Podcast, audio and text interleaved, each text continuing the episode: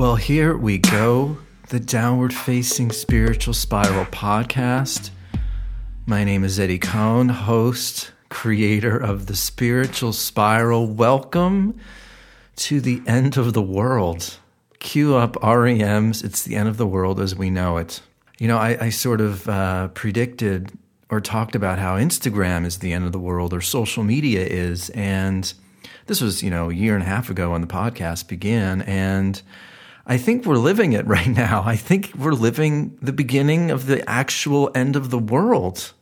It certainly feels like that. I, I sent out a newsletter a few days ago, my first with this new platform, and just really, I, I speak to some friends of mine, and I think everybody's in a state of shock. And I know I am. And I was reading this story where if, if a if Dr. Fauci or some recognized physician said that the coronavirus um, does not inflict or can't survive three feet or lower from the ground, it wouldn't surprise this person if they saw people crawling around on their hands and knees to avoid the coronavirus. Seriously, I, I, wouldn't be surprised if that actually happened. Nothing surprises me. And I was speaking to another friend of mine who was saying, his name's David, he was saying, you know, I didn't realize human beings were this stupid.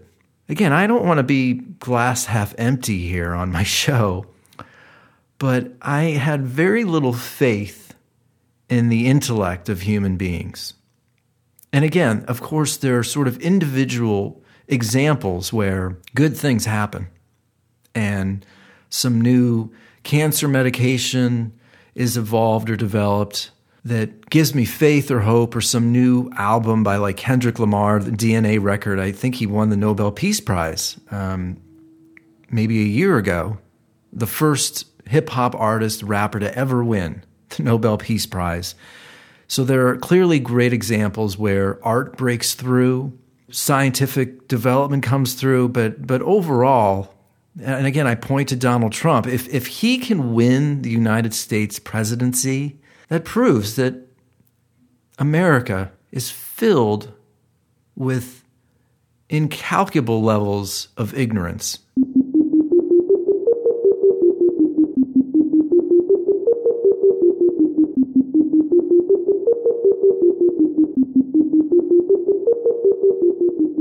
And I'm, I'm really excited to hear today. I've got a lot to talk about. Um, again, if you dig the show, you head over to iTunes, write a review, give it a five star. That stuff really helps, gets the show heard. Reach out to me on Instagram or Twitter at Eddie Cohn and say, uh, say hello. I'm going to talk a lot about different stuff today. I'm going to talk about Ryan Murphy. I'm going to talk about COVID 19 and how I'm really concerned about not really the impact of COVID 19, but about all the other stuff going on, like people that have cancer, heart disease. You know, this this world, it just feels like we we live in a world of movements. You know, I'm even going to talk a little bit about the movement of COVID 19. I'm also really excited because I'm going to do something new today uh, that I haven't done before. I'm, I just recorded a new song a couple days ago. I've got about six or seven songs that are in development right now. Some are like DJ up tempo, some are rock, some are like piano things happening. So I'm gonna. I just finished one today. I, I spent five hours yesterday on it. Finished it today. I'm gonna play it at the end of the show. It's a really cool club. I want to get into sort of some up tempo DJ type song, so I'm gonna play it at the end of the show it was just this beautiful day of creativity that I had. And of course, today I sat down and tried to write another song and it just was terrible. So I went back to yesterday's song and finished it. But I think that really shows the ebbs and flows of the creative process. And it's this intimate, unique, inexplainable process that makes no sense. And I don't know if you connect to a higher spirit or to God. It's not about how you look, it's not about anything other than you tap into some unique spot in your brain or your soul that inspires you to just start creating. And it was just freaking awesome. So, this sort of subtly ties into my first subject today about Ryan Murphy. He's the famous producer. He made uh, American Horror Story, O.J. Simpson. I think I think it was called something like, or the Trial of O.J. Simpson, the Trial of Gianni Versace. I'm saying three shows that I absolutely loved. So Ryan Murphy clearly has a lot of talent. But I talked about this a few weeks ago, where I was listening to a podcast where he was talking to Kara Swisher, where he's finding it interesting. People's atten- dwindling attention spans is interesting to him. And Quibi, this new five to 10 minute media platform, is interesting to him. And his new show came out on Netflix called Hollywood, which to me was really garbage. And to me, here's a guy who's making millions and millions of dollars, signs a deal with Netflix, and it feels as though his quality is going further downwards.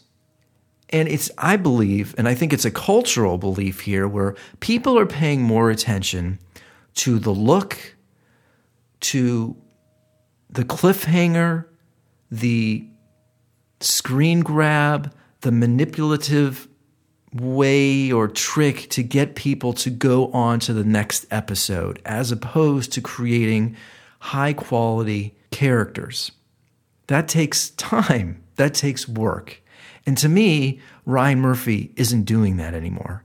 And ironically, two weeks ago, or about a week ago, an article came out in the LA Magazine, and I have to read a little bit to it. Uh, I, I have to read a little bit of it to you. I don't want to say I told you so here, but I mean, there's a clear dwindling of creative content happening. And it is clearly directly correlated to what Netflix, Amazon Prime, Quibi, Hulu, this, this streaming platform, the, the digestion of, of content through streaming is ruining quality. And it's funny, I one more correlation here.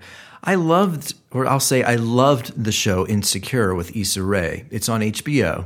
And the first season's fantastic. Great writing, great story. But I think we're on the fourth season now, third season, and it's become abundantly clear to me. It almost feels like they're more concerned with the look of the show and how f- sort of slick it is. It's amazing. They are all beautiful. They all wear incredible clothing. The cinematography of the show makes Los Angeles look stunning. The music on the show, whoever's the music supervisor for Insecure, is doing an incredible job. Great music. But the actual stories, it's not interesting anymore. And, and I think we live in this day and age now where producers, creators aren't thinking about quality or content. They're, they're thinking as long as I make this show look good or give it some cool music or make everybody look attractive, that's enough to keep people engaged.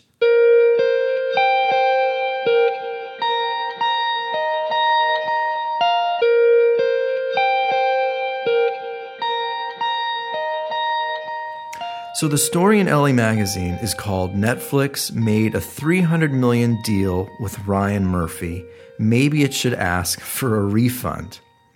The widely panned recent Netflix series Hollywood says many things about the state of television these days. There is solid acting from veterans like Joe Mantello, Patti LuPone, Dylan McDermott and Jim, Pars- Jim Parsons, who steals scenes effortlessly as a ruthless agent wielding power when he's not dancing his way through each of his seven veils. Too bad the writing careens between the barely acceptable and the defiantly awful. Startling given that the show's creator is Ryan Murphy, two years into a widely publicized $300 million deal with the streamer.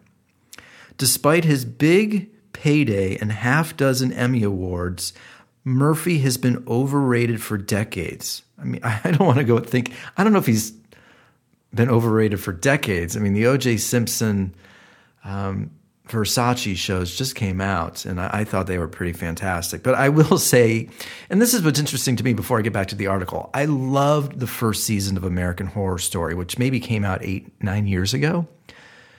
It was incredible But now there's no story or plots that are interesting. The shows look great. There's this underlying sexuality to every episode. Everybody looks really great. The violence is portrayed in this beautiful way, if violence could possibly be beautiful. But the actual stories are terrible. So back to the article. Watching earlier earlier successes like Nip Tuck and American Horror Story, it was already evident that he can't write original stories or real characters, by which I mean the sort defined by the depths and contradictions that distinguish all of us from stereotypes. As a result, almost all the people in his shows tend to be jerks or fools or bullies who are engaged in shallow quests for fame or power or beauty. And then, ironically, so many of Murphy's characters are narcissists that their creator doesn't seem to know the difference between self obsession and all the other types. Murphy's writing has shown an inclination to not get better, but lazier, and Hollywood is a perfect example.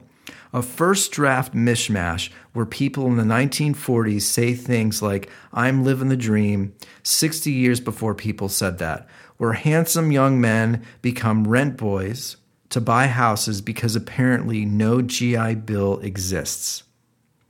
But Murphy has, succe- has succeeded because he's a zeitgeist writer. Whether it's the lure of celebrity, politics, cosmetic perfection, or the ultimate kink, Murphy possesses a knack as keen as anyone's for reading the hive mind. And he's been canny enough to populate his concepts with first rate performers who carry the writer's load for him. 20 years ago, as movies began to fade, into overblown comic book adaptations, we entered the golden age of TV based on the notion that TV had become a writer's medium in a way film hadn't been for years. When you think of The Wire, Breaking Bad, The Sopranos, Mad Men, and Atlanta. In this glossy mediocrity of shows is Westworld and Hollywood. All the money is for the eyes to see and occasionally the ears to hear, and almost never the brain to think about. And again, that's really my point. I see it in Insecure. I see it in Hollywood. Granted, I only watched an episode or two. I see creators more concerned about making something look good than actually creating something that feels good and promotes deeper thinking, questioning. It's kind of sad that that's a rare find these days.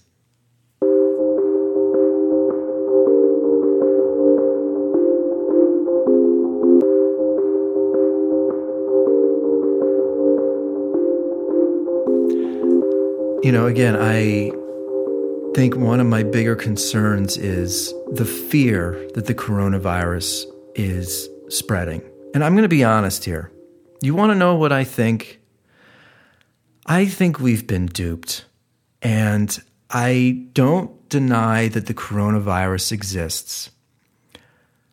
I was just listening to a gentleman on the Joe Rogan show. I think his name is Bill Epstein. I might play a clip if I can find it quickly. Where we're starting to think that this virus was either purposely or accidentally released from a Wuhan lab and the reality is is that we may never know what happened, how it's transferred. Now apparently LA is a hot spot right now. I mean, I don't know what to fucking believe. I mean, every single year we have new viruses that come out. I do remember like when AIDS and HIV was a new story here in America in the early 90s, late 80s, people were freaked out.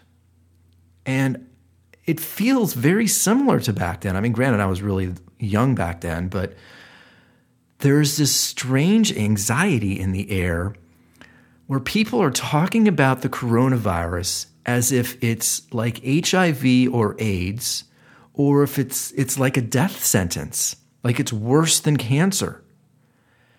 And it feels to me like politicians or the media saw an opportunity and consciously or subconsciously latched on to this story and refused to give up. And they gave up for about a week. The George Floyd story gave them the opportunity to let go of the coronavirus for about a week. Not to say that the protests weren't warranted, but I do think part of the reason why it escalated so much was because people had been homebound for three months. I mean, there's a certain level of depression and anxiety and just this energy bubbling up inside of you where you just need to release it. And it was really the perfect storm. People being indoors all day, anxiety from the coronavirus, and then this tragic event happens in Minneapolis for the whole world to see. And it's just like, bam, fires are burning literally and figuratively. And now that's sort of passed a little bit. I mean, of course, Black Lives Matter is still a huge story and it should be, but I guess my point is I can feel the coronavirus and COVID 19 sort of trickling back into people's periphery again. And here, you know, LA's the hot spot, and there's, you know, apparently we had more cases diagnosed yesterday than, than the whole world here in the, in the country. Or I guess America has the most new cases yesterday than ever or at least in California. Got to get all my facts straight. I've been reading so many different articles. I guess my point is, is that I don't know what to fucking believe. And I don't think the world is ever going to be what it was. I don't I don't know how it possibly can be. You know, I, I went to the drugstore the other day and, and people just look terrified. I'm outside on the sidewalk working out in front of my home and people are scared to walk next to me. Um, this friend of mine down the street, I haven't seen him in over a year. He owns a restaurant and he walks by me and he goes, Hey, can I shake your hand? I go, Yeah, you can shake my hand. I don't, I don't care. Shake my hand. And, you know, the restaurant, food, and beverage industry is just completely ruined. So he, he, he's just like, What the fuck did our government do? I can't explain it. I just, I can't explain it. But I do, throughout this whole time, I have thought about people that have other health conditions besides COVID 19. And that's sort of what's frustrating about this movement of COVID 19. Everything else is brushed aside. And it's funny, I, I, meant to make this point at the very beginning of the show, but I'll tie it back. You know, remember when Instagram was getting a lot of pullback or a lot of criticism because there was suicide and bullying going on at the beginning of the year. And so they said they were going to get rid of the likes, and there was this huge PR story where Instagram was experimenting with getting rid of the ability to see how many likes your post gets. And that, that story sort of took the waves for a few weeks. They were experimenting in Australia and various countries around the world. And then they said they were going to experiment with, with it in America. Well, guess what? They, they never did. That whole that whole story of Instagram being sensitive towards kids' feelings and suicidal tendencies here in the country, it was all bullshit. And I guess that to me symbolizes this strange rolling narrative where something gets focused in our culture. I don't know if it's the media's doing or if politicians doing and maybe the only way that the coronavirus could get people's attention because everybody's so fucking addicted to their phones is to just throw it over people or knock people over the head with it for literally three months.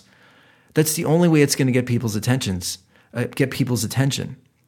But through all of that, I, I think to myself, what about cancer? What about diabetes? What about lupus and Crohn's disease? So sure enough, an article comes out today in the New York Times what it's like to fight cancer during a pandemic. Actually, this one came out in Medium. Is it rude to talk about fight? And it's by um, Skyy Hook. Is it rude to talk about fighting cancer in the middle of a pandemic that is killing people with a virus? This is the interesting dynamic taking place in these United States. And while the adverse situation is prevalent, it is not being openly discussed. This isn't because it's not urgent or crucial. I have, however, noticed upon speaking with others who are navigating the same illness waters as I am that some people feel uncomfortable talking about their cancer simply because recounting any other health crisis feels somehow impolite given the terrible and immediate impacts of COVID 19 really powerful. And that's sort of, I want to read more, but that's sort of one of my concerns with COVID 19. You, if you talk about anything else, you're being insensitive. I, you know, I, I understand where we're going, but I get frustrated where so much attention is drawn to one area that if you bring up something else like cancer or diabetes or God only knows what, people are going to think that you're insensitive or selfish. So let me keep reading. It feels awkward, but I have to talk. There is a basic need to express my feelings on what is happening to me with a disease that takes people out within weeks and months, even as people are succumbing to a mystery virus that can extirpate the victims within hours. I am aware that the virus has killed more than 100,000 souls in the United States to date. Again, I don't know what to believe, but back to the article. However, there are still things that many cancer fighters want to talk about publicly, but upon scrolling social media and seeing what others are encountering right now, we feel like we must employ a certain level of this isn't the time or keep it to yourself into our social graces and we try to act accordingly. It suddenly seems our thoughts and feelings are sort of insignificant in comparison sometimes, but that's where so many of us are, and there's a story here that is being overlooked. And it's taking its toll on those who aren't supposed to be stressed out in the process. Just a few weeks ago, I endured all kinds of horrific pain and or side effects from concoctions designed to keep me here on earth with my loved ones. But when COVID hit, it felt as if somehow I became expendable to certain sections of society who seemed to think it was okay to sacrifice us, to reopen cities and states and the nation at large. It was a shock after being tortured for nine months just to get to keep the privilege of living life. That people would start to suggest people like me just go somewhere and die for the sake of the economy and the country. It was as if our recent battles were small and not of any accomplishment at all. People who are in need of constant care have not been getting it. Cancers are going undiagnosed, as are heart conditions, diabetes, HIV, and transplantation needs. People are dying because screaming, hey, what about me, at the top of your lungs would be considered poor form. Wow. And, and I have to tell you, here's my advice for all of you right now. Is I went to urgent care last week because personal reason and okay, I'll tell you, I don't care. I, every two years, I get like wax in my ears. I have very waxy ears. And so I, wake, I woke up one morning and I couldn't hear in my left ear. This happened like two years ago. And they looked in. I was freaked out because I'm a musician and a singer. And I'm like, oh my God, I'm losing my hearing. Well, just lo and behold, I had a, a bunch of wax in my ear. So, same thing happened last week. I woke up, couldn't hear in my left ear, had to go to urgent care. They, they got it out, and there you go my advice to you right now is that medical system is so fucked up. You know, surgeries are being put on holds. People that have high cholesterol, you may have to, you know, add, answer all these questions and you might not be able to go in for two weeks or you have heart disease. My advice to you now, and this is what America and the, and the media should be saying and politicians should be saying, they should be saying exercise every day. But then they're going to say, oh, well, you can't go outside right now. You have to stay home to worry about, you know, the coronavirus people. But then great, all those people that don't have coronavirus, that have the tendency to have heart disease or high blood pressure, all of those people are going to die because they haven't been exercising or they aren't eating well. They're sitting on their ass all day just watching Netflix. The whole thing is completely fucked up. And the media, politicians, China, I don't know who the fuck it is, whatever's going on, they want the only thing to be in people's minds, the only thing they want to be in people's minds is this fucking coronavirus. And God forbid you question it. God forbid you go in and get a cancer screening. you're you're going to be looked at as a hater, insensitive, selfish. Fuck all that. And I'm so tired of this mask, wear a mask, not wear a mask, people judging you if you don't wear a mask, think you're an asshole if you wear. it. Look, if you're in a grocery store, if you're in a public place, going to a concert, wear a mask. But if you're outdoors, like riding a bike or going for a walk, I don't care if you don't wear a fucking mask. It's it's it's crazy. And then there's people out there that are uh, freaking out that people aren't wearing masks, and then people are on social media yelling and saying people are assholes because they don't wear masks. Look, I, I don't know what is going on, and if anybody out there tells you that they know what's going on, they're lying. This virus is so new. These politicians and Dr. Fauci, China, who the fuck believes whatever China is saying right now? Since when did China become trustworthy?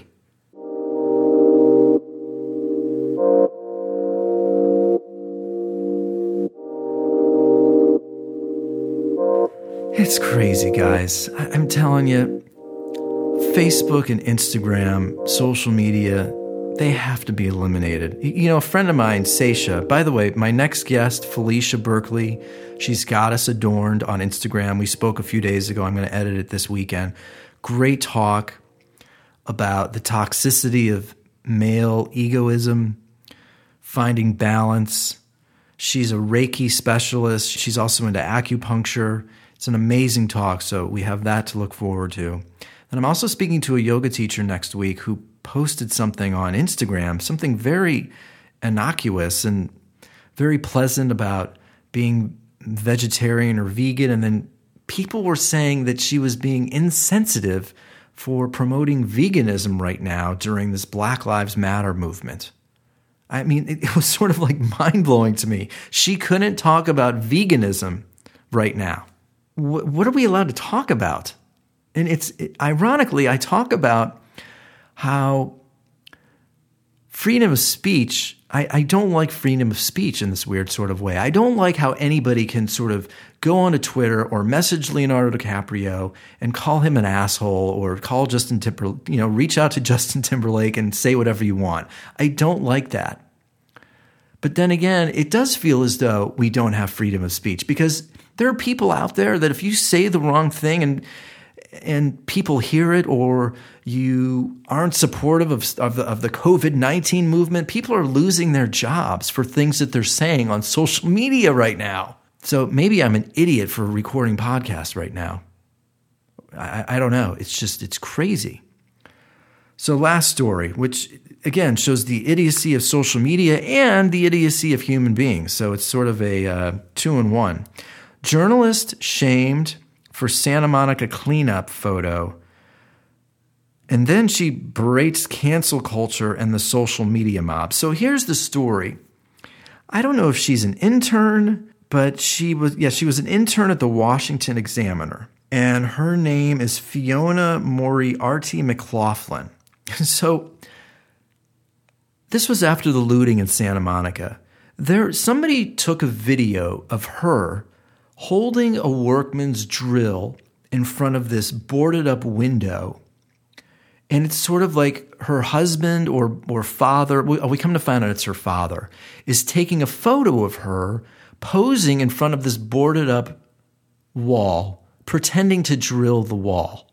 And then she and her dad run into her Mercedes and take off. She doesn't post anything, but people that were there in Santa Monica videoed her what looks like to be her pretending to be putting up a boarded up board piece of wood on a on a window that was broken through in the Santa Monica Mall. And it does sure as hell look to me like she's pretending to be one of the workers. And I'm thinking, what the fuck is she doing? And then what's so frightening though is that there are people there that are taking video of this whole thing and then they post it and then they f- video her dad's license plate and then find out who she is based on the license plate. And so they start like lambasting her on Facebook and social media and start listen, I'm going to just read some of this stuff to you. So she's saying, of course, that she was just a young journalist that wanted to visit the destruction and document what she saw. And she's saying that she's being misrepresented by the cancel culture. After filming the cleanup, McLaughlin says she noticed the worker putting up plywood. Um, she thanked him for his effort. As we discussed, he then handed me the drill in a joking and friendly manner. I went with it, and in the spur of the moment, a photo was snapped. Like, that's that's bullshit, guys. You mean to tell me that that the the the worker just sort of handed her the drill? Hey, here you go. Why don't you pretend to drill up the board? Okay, dad, take a picture of me. Think about this right now. And this is what's so fucked up with our world right now, where I, I don't think anything good. maybe I just maybe I'm so misanthropic now where when the fuck is the good gonna happen? Because people are more concerned about taking videos and selfies of themselves than educating themselves or enacting change. And I, I know we see those signs right now of the protests, but man, I just I, I I just think a week goes by and then everybody gets back to Netflix and their phones, and there's nothing that uh, anybody can do to resist the temptations to go back to Instagram and, the, and Netflix and technology. There was absolutely no malicious intent, no big master plan. The, acu- the accusation was some sort of so called influencer photo op or, or attempt to appear like I was cleaning up is false. But what the hell was she doing?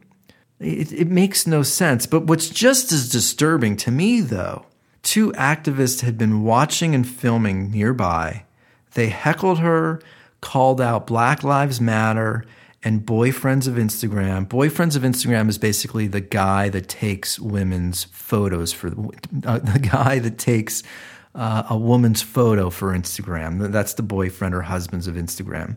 She felt threatened, quickly thanked the worker for his efforts, and left. The thought of publishing that photo never crossed her mind. But this is what's fucking nuts. Then the social media mob found out her name from the license plate, got her home address, phone number, and within hours, her social media accounts were bombarded. Threats engulfed her feeds, telling her to kill herself or that she would be killed. Harassers said they knew where she lived and they were coming to get her. Even LeBron James and Ava DuVernay retweeted her idiotic um, photo, which again was completely idiotic. But then, isn't it just as idiotic or insane to think that she's getting death threats for, for what she did? Is is what she did as stupid and ignorant as it was warrants? Does it warrant her to get death threats? That's the big contemplative question of the day. Is this woman deserve death threats for taking a selfie in Santa Monica pretending to put up uh, wood on windows that were stormed through. But that's that's the world we live in now. It's it's so extreme. People doing stupid stuff, people not agreeing with you, people bringing up veganism right now, or people bringing up cancer and you're an asshole or you're insensitive, or you know, there's there's no contextual nuance anymore. It's crazy what's happening right now. It's fucking insane. And I try to see the silver lining here. But on the other hand, boy, there's this mad rush to criticize and label people and death threats. And if you don't agree with this cause, then you're this. And if you don't agree with this cause, then you're an asshole or insensitive. It's, it's just a, it just feels like, a, before I let you go, it just feels like a fire or an explosion can erupt at any moment. My last point before you hear my new song. Never done this before. I never premiered a song on my podcast before. You know, with everything going on right now, I, I feel as though we are going to become more isolated. People are going to stay home. I mean, why the fuck does do people want to go outside right now? I mean, you got to wear a mask. If you don't, you're going to get yelled at, and then it's just like, what the fuck? What do you what the what the fuck do you do? You you just stay home, I guess. I gotta play a clip before I let you go, and then you hear my song. You know, about like a month ago, I was making fun of Joe Biden And I wasn't doing it because I support Donald Trump.